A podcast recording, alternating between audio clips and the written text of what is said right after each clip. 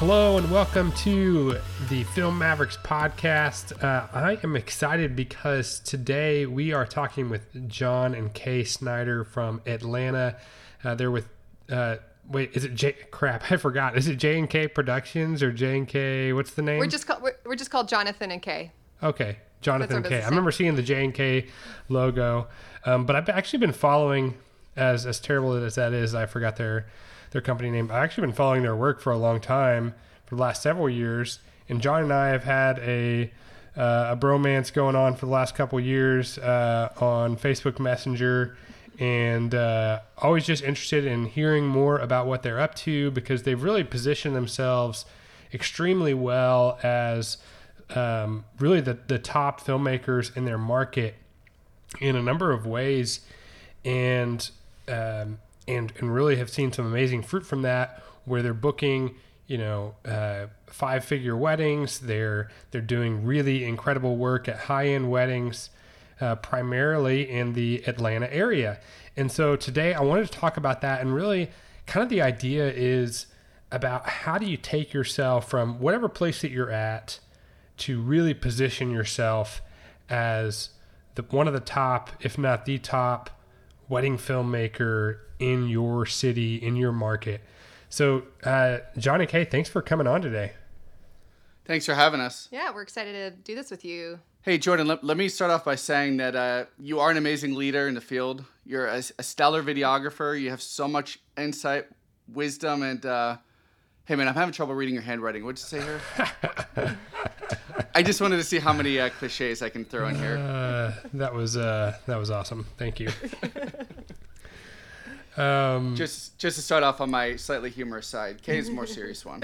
yeah. Well, if you're watching the video, um, you see he was holding up a piece of paper. I don't know if anything was written on it or not, but uh, that was good. It's his handwriting. I swear. So I, I think since we're since we're starting off on a on a humorous note here, let's uh, let's go ahead and throw this out there. You guys are really positioning yourselves at the top end of a market that uh, that a lot of people would say Ray Roman just moved to your market. He's the guy who has been widely considered, um, you know, one of the top, if not the top, um, rated like high end wedding filmmaker in the world. So let's talk about let's talk about that about that maybe. That's sort of an interesting subject of uh, him moving into y'all's camp. So it's actually kind of funny. Uh, we reached out to him when he moved here. I think, unless he reached out to us, I can't remember which happened first. Um, but he let us know right away. He's like, "Hey, I'm not here to like take over the market," and we knew that because he is worldwide. That's his market is the world. Yeah. so where he lives doesn't really affect us um, or other videographers in the in the city. I don't think. No, it is true. I mean, you know, when you follow Ray and what he's doing, I mean, he's he is all over the place. I mean, it doesn't mean it doesn't sting a little bit when I see him post a wedding from my local market, working with a planner who I've worked with. But you know, for the most part, I- think he might only do like one, maybe two weddings in Atlanta. I mean, honestly, it hasn't changed at all since he's moved here. Yeah. Awesome. Well, let's do this because I know that in the last several years, um, you guys have really done a lot to elevate what you're doing, both in the work um, as well as that, as in your perception in the market, how people are perceiving you, and that's what I want a lot of this conversation to be about because I think for our listeners who are wedding and event filmmakers, that's that's sort of the goal, right? Um, in fact, speaking of Ray Roman, when I had him on the show a while back, one of the things he said is like, if you're not positioning yourself as one of the top three, and then he said, but really the top two and really the number one wedding filmmaker in your market, then you're in trouble. And uh, I thought that was sort of a fascinating perspective. And I think it's certainly something that everyone would probably aspire to. And you guys, I think, have really accomplished that. So, talk to me about this journey of sort of being at a a very different place, let's say three years ago, and what were some of the strategies that you guys put into place to begin to propel yourselves, like thinking, okay, this is where we're trying to go. How are we going to get there? What are some of the things that you guys did to, to start moving in that direction? can I start? Sorry. Yeah. I have something. So it's funny since you did bring up Ray. Just speak a little bit closer to somebody. That is um, the catalyst to our growth. Is that we were actually listening. We were on our way to a wedding that was kind of far away, and we were listening to uh, one of his courses that we had purchased. Um, just to kind of get pumped up and just kind of uh, reevaluate our business. It's just something to listen to on a long car ride. And it was amazing to hear. That was the first time I felt like, oh, as a wedding videographer, we're like a professional. We're not just like a vendor. Like Ray, the way he talks, he demands respect. He demands to be treated like a professional. Um, and so when I heard that, like I felt like there was a shift inside of me. Um, I don't know if there's as much of a shift inside of John. For me, it was really huge. And um, I think part or a, a huge majority of our success is all about mindset. And anybody's success is about mindset. Jordan's going to listen to this and be like, I don't know why I spend so much time talking to John. I need to go to Kay for more of this uh, insight and wisdom. yeah, I mean, that, that definitely is true. I mean, I don't think that that what Kay was talking about, the car ride, was was really kind of where hit for me. Honestly, you know, I, I'd been to a couple of Ray's um, seminars, uh, the things he had done locally, and um, you know, it really did. It, it, it some things he said about that, kind of what you're saying, Jordan, about being like the top three, top two in your market, really struck me because I remember having a conversation with Kay about it, and you know, there really, we realized there really was no kind of top dog in the market at the time, and and I I should say this this really goes back almost four or five years ago, not so much three. And what's really interesting about this is that um, I actually see routinely on the forums, you know, people talking about how they want to leave their market because they're, you know, nobody charges more than X amount of dollars.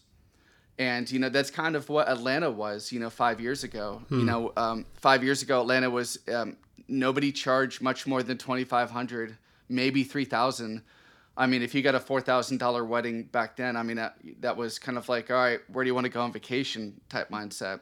We were pr- pretty blown away. There's this one company that charged $5,500 for a wedding. We're like, how are they getting that much money for a wedding? Yeah, and that wasn't that too, that long ago. So all that to say, it's just like you know, even to encourage um, your listeners that if you are in that type of market where there is, you know, if you're saying to yourself, well, nobody charges that much, or people won't spend that much money in my market. I mean, th- the reality is, sure, maybe you won't book 20 weddings or 30 weddings at that type of a price point that you you wish you were at, but I guarantee you that there's a there's a, a, at least a huge potential for at least a handful or so in that So is that the sort of the mindset that you guys have taken then? Is it I'm going to shoot a whole lot less weddings and just charge a higher price point? Or are you still shooting a lot? Um, yeah, what does that sort of dynamic look like? Well, we weren't thinking about shooting less. What were you going to say? I was just, um, well, I feel like I. I mean, how many do you have booked? how many do you have booked in 2019? What does 2019 look like in terms of? I mean, how many do you have booked? How many do you think you'll book this year? We have, I believe, 18 booked. I have two that are possibly going to book within, an, you know, probably by the time this podcast is over. Which is high for us. Like Which this is high is, for us. we're like, whoa, we need to raise our prices because we're already almost completely booked, and it's January. Okay, it's February now. That's entirely different subject, though. Raising your pricing. Yeah. that, that'll be the next time. So, but you're talking about uh, you're just talking about probably probably doing like two weddings a month on on average, like 24, 25 weddings. Is that kind of the goal this year? What is the goal this My year? goal, you see, the K and I have different goals. I mean, her goal was to do like five weddings this year. Yeah. Um, my goal. See, the thing is, I don't think to myself how many weddings I want to do. I think to myself, or like, I don't think to myself, okay, we're gonna book twelve weddings and then we stop. I think to myself, you know, what is our goal for amount of weddings, and what can I, you know, and if we're booking too many weddings, what can I raise our prices to to kind of slow the bookings down, so that way it naturally kind of phases itself out. And I actually did that for 2019, and I've raised my prices three times over the last two or three months and I've now just even dropped our bottom package altogether. And you know we're still booking, and it's it making us a little nervous. You know to find a good editor to uh, go through our stuff. nice. Yeah. Awesome. So, um, yeah, that's Actually, interesting. there, there's there's something I would like to add to that. Actually, Yeah. Um, I feel like you had asked us, and then we kind of somehow got off track. Um, But so when we started raising our prices, or when we knew that we wanted a shift in our business and be con- considered a professional, not just a vendor, to be taken seriously and to be able to raise our prices, um, we were like, okay, what do we need to do differently to elevate our our films? What do we need to do? Like, what? How can our cameras upgrade? How can our lighting get better? How can our audio get better? Um, and we really just had a look at everything, even the editing, um, education stuff that we needed to catch up on. And so it wasn't just our film stayed the same and we raised our prices. We uh, we were striving to get better to meet that price point as well. Absolutely, I, I think that's really interesting. I actually recently, um, and I wonder, based on something I heard John say earlier, uh, sounds like maybe you guys have done this. But recently, I I felt like I, I had kind of lost touch with where our market was because I just hadn't really looked in several years, and I had I didn't really know like who some of the big players were and where people's price points were at and what was like the quality of films that were out there. So I actually made a big spreadsheet where I took like the top like 25 people that I could easily find through Google and the Knot and stuff like that, and just made like this big spreadsheet where I like, God, the people in my market would love to see this document that I made because I put you know I put their names, the name of the, the their company, and then I put like uh, their different prices that they have that, that are listed, whatever's listed, and then I gave them like a rating on like the quality of the film kind of thing, and just so I could see like who's making good stuff and what are the price points, and it's it's a very it was very enlightening to see um, because I do feel like uh, based on what I discovered in terms of who's like easily visible online uh, my market's you know kind of in a similar place where like most of the the people are positioning themselves kind of more that uh, lower mid uh, price point, and there wasn't uh, anybody who I saw that really like stood out dramatically in terms of of those price points and things. So, did you guys go through a process like that in order to make some of these discoveries and start to try to think about how you reposition yourself? Of course, you know, because one of the, one of the first things we did, I mean, with that, you know, the whole, I mean, the whole process that, that was definitely part of it. We broke it down into kind of like, you know, kind of some creative changes we can make to our business as well as business changes. And part of the business changes was really doing a good evaluation of the market and where we fit into the market, and then how we can, you know, then price ourselves. But I mean, realistically what what happened before all that happened was just that it we, we made a lot of changes with kind of like our films with um, with um, our workflows just to kind of make a better film then then we focus on the business side of it. And between the two those is kind of like how we how we did every how how we kind of accomplished our goals of doing that. So let's talk about the like the quality of the filmmaking side of it then. What did you do to sort of have like an honest evaluation of what you were doing and how it needed to improve in order for you to position yourselves where you are today? So I'm the editor and creative, and that's why he put the mic towards me. he was like, "She's gonna take this one." Honestly, um, so I mean, we've already brought him up before, but we are huge followers of Ray Roman, and so we've done his education courses. Um, and everything that we were filming, I was trying to compare to his stuff. I'm like, okay, what would he do differently? How hard would he fight to get this shot? Um, and like, what would he do in each situation that I felt like we were put in? And also his exposure, his what he's focusing on. And you know, I realized simple things like we were shooting really shallow for a while. When you look at his films, he actually doesn't shoot shallow. You know, usually it's a beautiful scene and you want the whole thing in focus. Um, a lot of people make the mistake of shooting really shallow and then you misfocus a lot and so you just have kind of soft films um, so was just stuff like that that i just started to notice um, and make changes with actual shooting so wwrd right. I mean but aside from um, that too you know there, there, was a lot that went into like equipment of like you know um, and I, I, apologize for those who are watching. I, I, made some notes just because i wanted to make sure i went over it all. But um, you know, one of the things we focus on better cinematics, kind of what Kay was saying, you know, kind of WWR, RD, and uh, we focus we focus on better cinematics. And you know, the the first thing I want to say is, you know, because a lot of people are like, oh, well, you know, who cares what cinematics stories where it's at. people want good cinematics. Even if it's a good story, they still want good cinematics. I mean, you know, they want eye candy, and the bride and groom want to look good. If they don't look good in their film, that's it. I mean, Yeah. it's a deal breaker. Right. So um, with that, you know, we focus on getting better audio, better cameras, integrating drones more effectively, integrating stabilizers. I mean, th- this was probably in like 2015, 2016 that we were really trying to do this. You know, one of the first things we did was um, we integrated using our own microphone, which is actually, for those who are watching, this is the microphone in the shot. But just even including better audio really helped us it kind of it made it it made it more noticeable that how good our toasts were sounding and then you know even just having better toasts made us use more of our audio in the films which really helped the story. Um, you know having better lights you know integrating um, upgrading our lights and integrating uh, two leds in the mix. Also we're always looking for good lighting which is something that we learned from photographers. And Yeah. photographers are always out looking for the best lighting possible. You know when they're during during preparations lead them to a window. Uh, when they're doing the um, the, the, the the bride and groom stuff like the when when they're together for the first time you know try to find some good light don't just shoot in some nasty conditions or you know where it's kind of spotty lighting stuff like that And most photographers love it when the videographer actually knows something about lighting. Yeah. So that way you're working with them, and they're usually in agreement, unless it's a photographer that just likes using flash for everything. Right. But um, for the most part, we're on the same page about wanting to find good light. Um, but I did want to add to what you were saying, John. Um, so when we were trying to elevate our brand and increase our prices, all this gear upgrade, we the reason it was necessary is because we had to start acting like a high dollar company before we were actually a high dollar company. yeah. Um, if we wanted to, if we wanted to be in a certain genre, we had to look like we were already there before we could start charging it. That's So- a great. That's great input. Yeah. You know, it's kind of like the whole uh, mindset of you know don't wait for the high dollar film, high dollar budgets to come in to justify your films to them.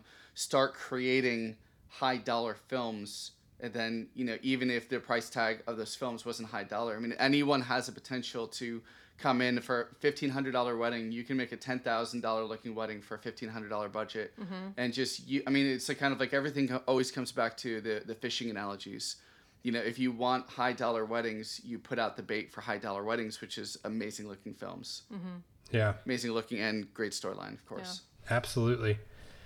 Um, let's let's talk about light because I think that that is that is a huge deal um, when you're trying to get into a higher end market. That I feel like most people who are going to struggle to get there uh, don't understand how valuable good lighting is. I think uh, most most like like you kind of said you learned a lot of this from wedding photographers. And most of the wedding photographers we work with understand this. Of course not all of them do but most of them do. And i feel like most of the wedding videos that i see uh, it's it, that's definitely like one of the weaker points. Um, a lot of times it's and i think i think part of it is because continuous lighting is scary to some people um, they're worried of what people will think about them if they're using continuous light. They're worried what responses will be from their clients, from uh, guests, from wedding planners, whatever it is. Um, and so they're like, well, I'll just get a camera that can, you know, handle really high ISOs, and so I'll still have a clean image, um, you know, at 10,000 ISO. so talk to me about talk to me about how your opinion is so different from that. Do you want to go? Um, I don't know. You go ahead, and I'll see if anything sparks. Was that an In-N-Out cup? No, that's a Freddy's cup. Just had to check. I saw. I thought, It I is, thought I it saw is the red red and palm white, trees. so it, it's easily perceived. But for those who are watching, that says Freddy's, which is awesome.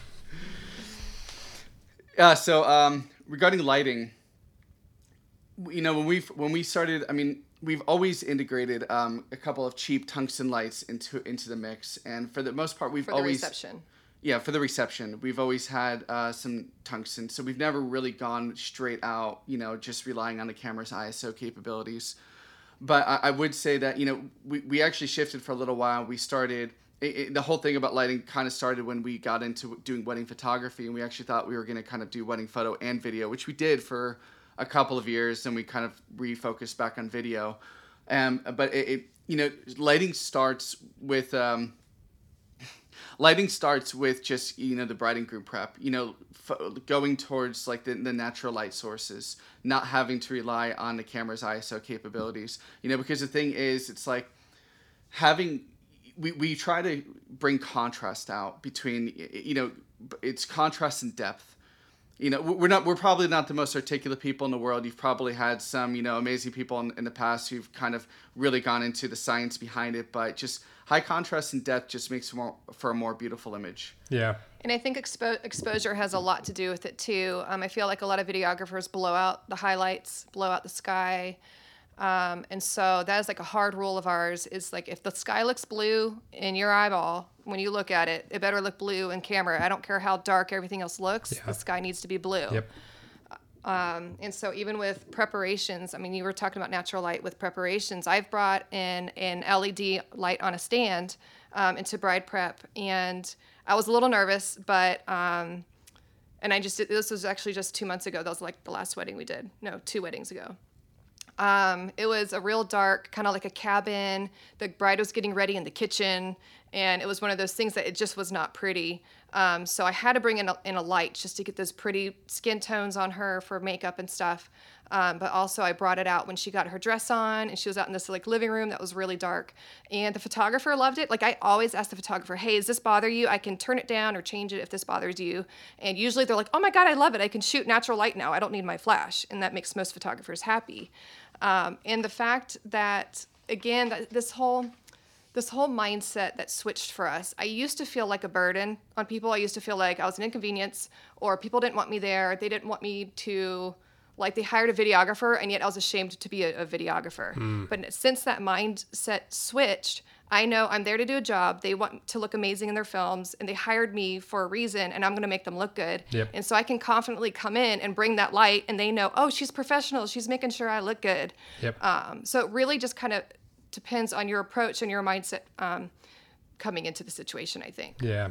So, and then same thing for the reception lighting. Um, we have upgraded lights uh, since, you know, years ago. You're talking about the little cheapo tungsten lights that we had.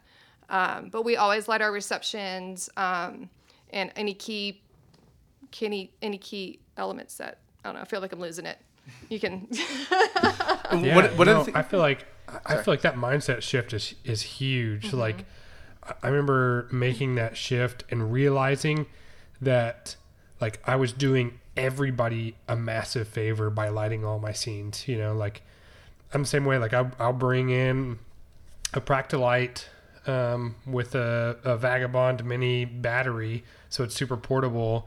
And I'll just bring that with me into bride prep, into the groom prep. Like everywhere I go, that thing comes with me. It goes with me outside to shoot portrait sessions, you know, so that I can get that blue sky and get the bride and groom's face lit mm-hmm. and make that pop. And mm-hmm. the photographers love me for it mm-hmm. You know and of course the couples will too because they're going to see how amazing it looks after the fact but um, I've I've yet to have I've yet to have a photographer who, who's complained about it. I've certainly had some like wedding other wedding vendors like the bartender or something, you know, like some people who like don't really make too big of an effect on on my business, um, and I'm not going to make a decision based on what the bartender thinks. But as much as as much as uh, I love them and they're probably wonderful people, um, but I think that having that mindset shift of I'm the professional, I know what it takes to make a great film, and I'm going to do whatever's necessary to make that great film. I think that's a super important mindset shift to make. So I love mm-hmm. that you're talking about that just in terms of not just practicality of, you know, I'm going to do this because this, but just like actually sh- shifting your mindset because that's going to change so many different things, not just this one deal we're talking about here with lighting. Mm-hmm. And yeah, you were mentioning about like you got to fight for it. You know, part of what we get paid to do is fight to make sure that those different elements really come together. Yeah. You know, it's not by you know for the people who are experienced and have been doing this, and for the people who are really producing the higher end stuff. You know, I'm sure we would all say that it's not by accident that these things happen. That You it's beautiful. You mean? that it's beautiful. you know, it's like we're out there fighting for these elements some days. Some days they happen by chance. Some days we're just literally fighting people to make it happen. Mm-hmm. Not literally fighting, but you know. We're asking the makeup artist to move um, to better lighting, and if they can't, then we'll just grab a few shots by the window after she's finished with makeup. Or um, I feel like that's the biggest part. Bride prep is really hard with lighting sometimes.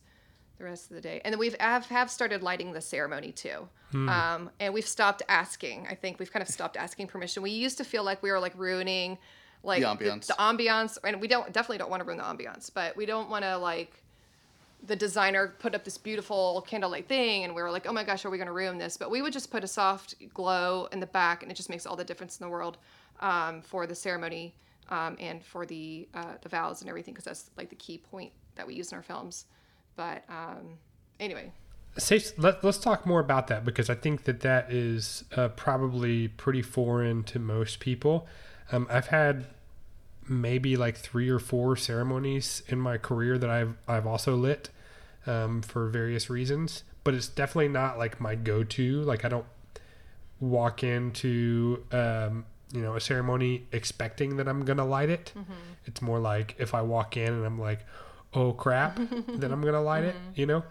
Um, so is is that become has that become your default to light ceremonies? No, definitely not the no, default. I don't know. Like I, all the ballroom ceremonies that we've been doing, we light them as the processionals. The bride's coming down. We want her lit as she's coming down. So we've started putting a light in the corner, past you know off off center. Yeah. That would get the processional. Then we we turn that off when the ceremony starts because we don't want to blind the guest. It's just for the processional. John will run and turn it off. So are you using are you using lighting for key at all? Um, like during the ceremony? Just for the processional. We'll Okay. kind of No, spot. no, no, no, we'll no, no. There's a, there's for a lot of Jewish weddings that we do. Um, it, that would say that's probably uh, one of the bigger ones that we are con- continuously doing lighting for because for anyone who's in your audience who's done a Jewish wedding, you know, you're doing it after sundown and they, they have the huppah up up and so it's just like then all of a sudden you have like a 20 people who are kind of like standing around on the outside, you know, blocking all all light coming in. So we, we've uh, cut we've the last few ones we've definitely put a light going inside to kind of be able to get a little little I feel like illumination. the last five or six weddings we've all we've lit the ceremony except for the outdoor ones. Wait, what?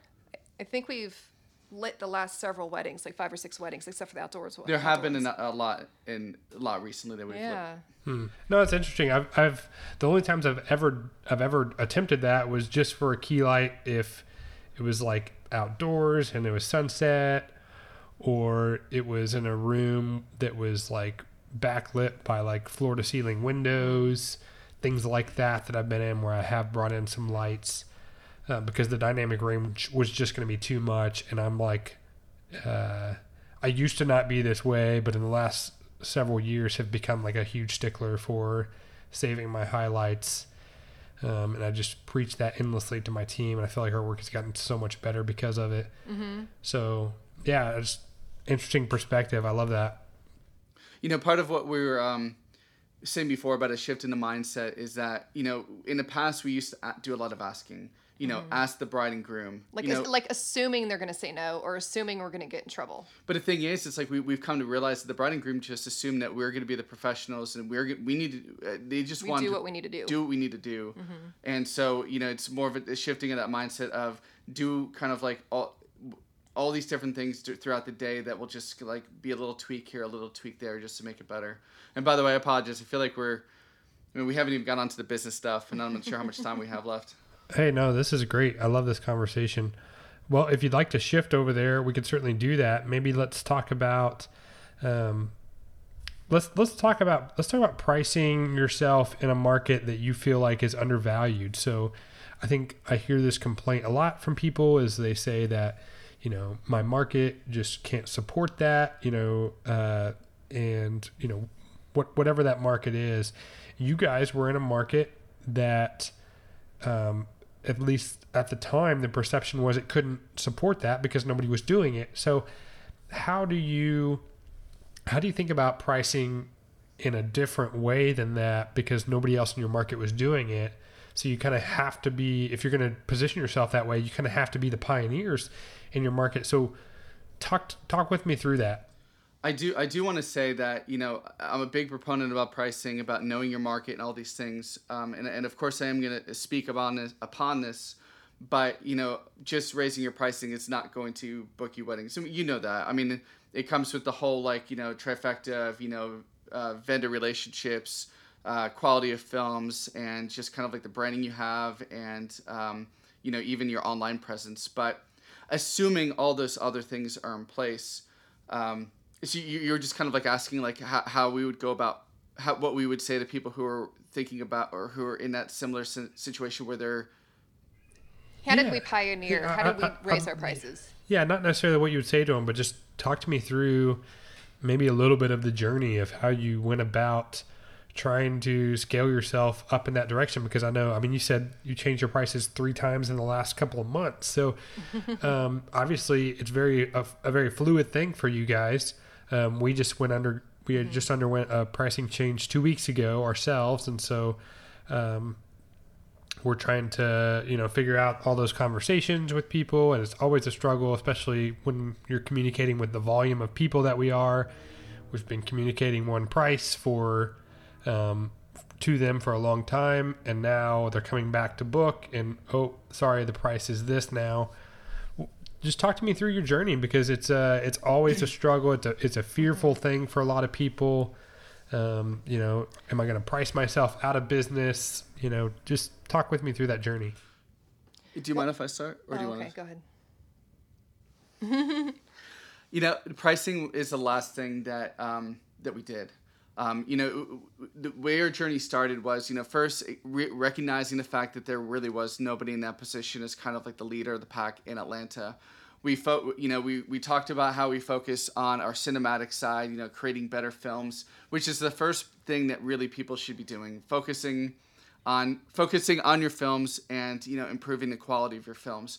And uh, for a lot in for a lot of creatives out there, because you know a lot of a lot of businesses or a lot of the, the, the, wedding videographers who you know we talk to day in and day out of the forums i would say most of them are actually creatives first and business people second and they believe that based upon the, the merit of the film being good that they should actually get better leads and better bookings from that but that's only a piece of the puzzle. It's it's you know and for us it's kind of like follow that same journey of first improving the films. Second um, second uh, thing i have or I put just going back to my notes is you know one of the big things that we did was we were very intentional about vendor relationships and um, with vendor relationships you know I, am a part of you know multiple professional society uh, organizations within atlanta and one of the things I tell people is that when I go to these organizations, I'm the uh, a lot of the time I'm the only videographer. You know, there's all these planners, photographers, venue people, and I'm the only videographer. And I have like pick of the litter when I go to these um, events, and you know I'm a very inten- very intentional about being relational to them. You know, you can't go to these events and just hand a business card and say, "Hey, book me." Mm-hmm. You know, I'm going I'm going out there and I'm you know I'm not even prospecting i'm just making friends mm-hmm. i'm making friends in the industry and you know i, I had to have the shifting of mindset that kind of ascends being just being known as a videographer and being known as a wedding professional in the area and you know the kind of that, that transformation of you know kind of identity can really kind of put you within the same level as a lot of these other um, people that these other wedding industry professionals that you would want to have those types of relationships with. Mm-hmm. Did you want to? Well, I was going to say um, our journey really started. I mean, we wanted to raise our prices, and we would shoot weddings. You know, we're charging twenty five hundred dollars, and the photographer that we shot with, we found out charged ten thousand, or like okay, so this family definitely could have paid more for us, but our yeah. price was that low, so they hired us.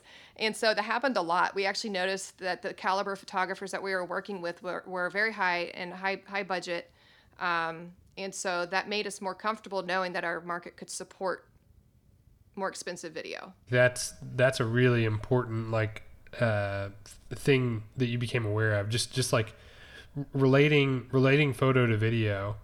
Um, you know, because if they're paying that much for imagery, mm-hmm. like then we know that the market can support that. Like people mm-hmm. are willing to do that. So, and and you guys have proven that to be true. But you know, it, it's kind of like you know, when we were at that, that position five years ago, you know, it's like it's a combination of you know going out to the you know I was going out to these events during the weddings. We were being very intentional about networking with the with the vendors that we currently had.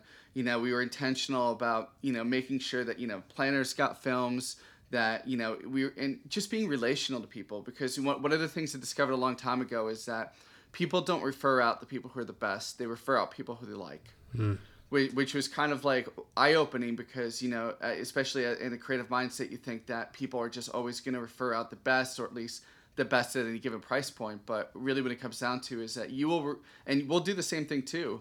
You know, if we have to give out referrals for anything, we don't think about who's best. We think about who we like and who we would want to have that business. Well, it would match the client. That would match to, the client, of yeah. course. Sure. So. Yeah. Absolutely. So, um, let's talk a little bit more about let's talk a little bit more about like that network that you guys have built. I know that you guys have invested uh, a ton of time into that network. Is it is it primarily about these networking events? Are there other things that y'all are doing to help position yourself the way that you are? I was going to say, so he's the social butterfly. He goes to all the events. Um, he's making all the relationships, and um, even on the wedding days, um, we're both intentional about trying to make relationships with people on the wedding day. Um, we don't want to step on anybody's toes too much. like we'll try to get everything that we need. Um, and you know, most of the time, the planners and the photographers are really cooperative. And um, if you have a great wedding day and a great team, and you come out at the end of the wedding day, you feel like great friends. And so that just sets you up for um, referrals from them, but also again, just kind of building your network you know, just responding to people on Facebook and just kind of like being known to them and being the forefront of people's minds a lot, and um, even helping out uh, when people are kind of looking for other suggestions. You know, and honestly, one of the things I've done to position myself is that even when we're not available for for um, for planners and other people who are looking for leads, I actually connect them with other people who are. And what that's done is that that has kind of positioned me in a way that people still come to me you know, because you, you always want people to come to you no matter what, and they want to know that even even if they're just looking for someone, to know you're a great resource.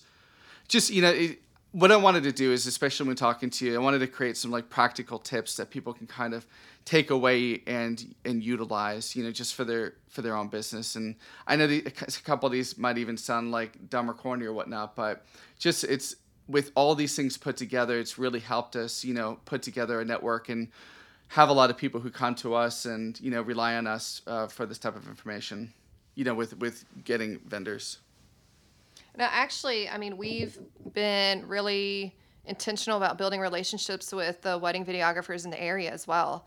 Um, back in 2011 i think me and one other videographer we connected. Actually i found him and i felt so alone um, back then, you know, was working from home, trying to build a business, and I found another wedding videographer in Atlanta that I was like, oh my gosh, this stuff is decent. I want to, I want to reach out because I want a friend. And between the two of us, um, we decided to create this Facebook group, and um, we started attracting um, and building that group of wedding videographers in the Atlanta area. And we have like this really cool little group, like this community, and we don't yes, we're competition, but we're there for each other. We refer each other. We help each other out. Let's say you know something happens to one of their shooters they can come to the group and find a last minute replacement shooter.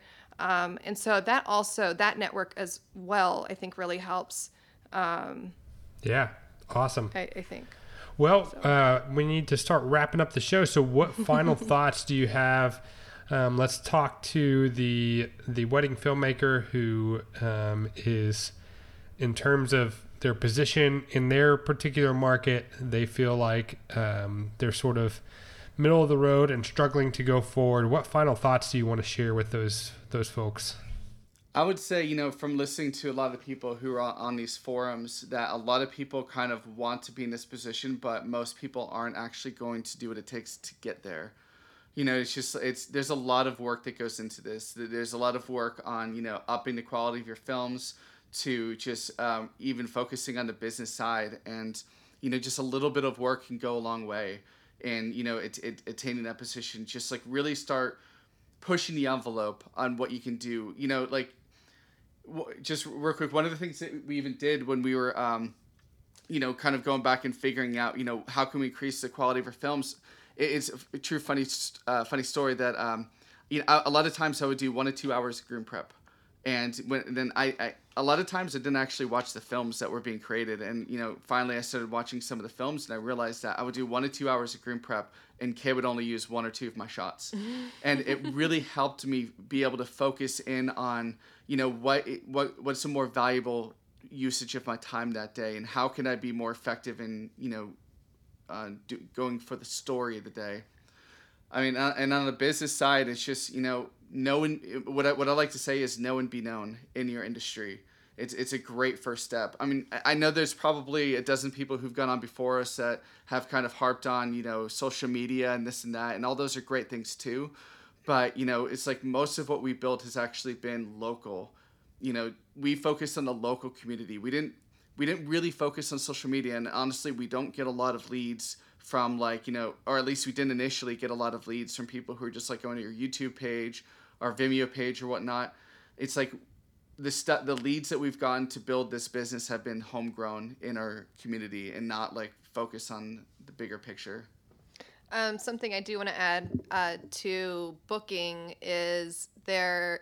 See, the saying is the fortune is in the follow up. And so he is also like the follow up king. He follows up and follows up and follows up and follows up. Um, and so I think that's huge. And I think a lot of people don't do that. I think a lot of people send out their stuff and they just pray. That's it. It's like Yeah. spray and pray. That's like, Yep. I, I, that's another term. I don't know what it's used for. But anyway, so, but that's, you don't want to do that. You want to just really hone in on all those people um, and follow up and make sure you're servicing them. And um, I mean, you want to, did you want to talk about the follow up at all? But Yeah, I mean, if we have one more minute, um, gu- guys, if there's one more thing I can say to you, and I, I don't want to say, and if, if you're from the Atlanta market, just feel free to tune me out. but I can't tell you or I can't stress how many weddings I've booked just by being the first one to respond. I mean, it's crazy. I mean, I, I've booked weddings at 10, 11 o'clock at night. I've booked them in the morning. I booked one on a camping trip. And the thing is, you know, I, I know there's always that balance of life and family, but, you know, even Work if it's family. just, even if it's just sending out a quick, hey, we're available over text. You know, we all know that a lot of people are now on uh, text messaging, and I, I, we all book weddings and text messaging now. You know, just be the first one to respond. You know, it, I get I get time and time again people are like, wow, I can't believe how quickly you got back to me. Yeah. And there's ten percent of the weddings I'll book in five minutes just from just that initial contact. And and also it's just like another imp- really important thing about the whole booking process is, and I know it's kind of unpopular, get people on the phone. If you can get people on the phone, it, I mean, I, I, I always have the like this little meter in my head for those of you who are watching, like you know how likely someone is to book, and I know that if I can get them on the phone speaking about their wedding and about their day, that you know the, the likelihood that they're going to book with you is going to go uh, way higher. Yep. Because the thing is, we're all we're all looking for connection. You know, some people are going to come and and hire you just because you had the best film at the cheapest price, maybe just because you had the cheapest price, but there's a lot of people who are looking for a genuine connection. You know, videographers and photographers have a very intimate relationship with the bride and groom on the day of the wedding. And i i even if it's just a feeling that they have with you that you're good people and that you're real people, that that's enough to go on. Where a lot of people just be like, "Hey, look, we felt a connection, and um, uh, you know, we'd love to move forward." And one step further from a phone call is what's really popular right now as well is FaceTime or Skype video. Um, that even actually takes that relationship further quicker. Yeah. So you'll really, when you see them face to face, um, and the fact that you're taking the time to do that and that you're willing to sit down with them like that, um, I think is even possibly more powerful than a phone call. So if people, for me, I don't really like the phone as much, but I have found face to face FaceTime is somehow easier, and I think it's just because I can see the mannerisms and kind of feel the person out a little bit better than just hearing their voice. So I mean that would be my tip to people who don't like the phone: is FaceTime is actually easier. Awesome. Well, if if, uh, if our audience wants to go somewhere to find uh, check out your work, where would you point them? Don't go to our website because we haven't updated in like a year.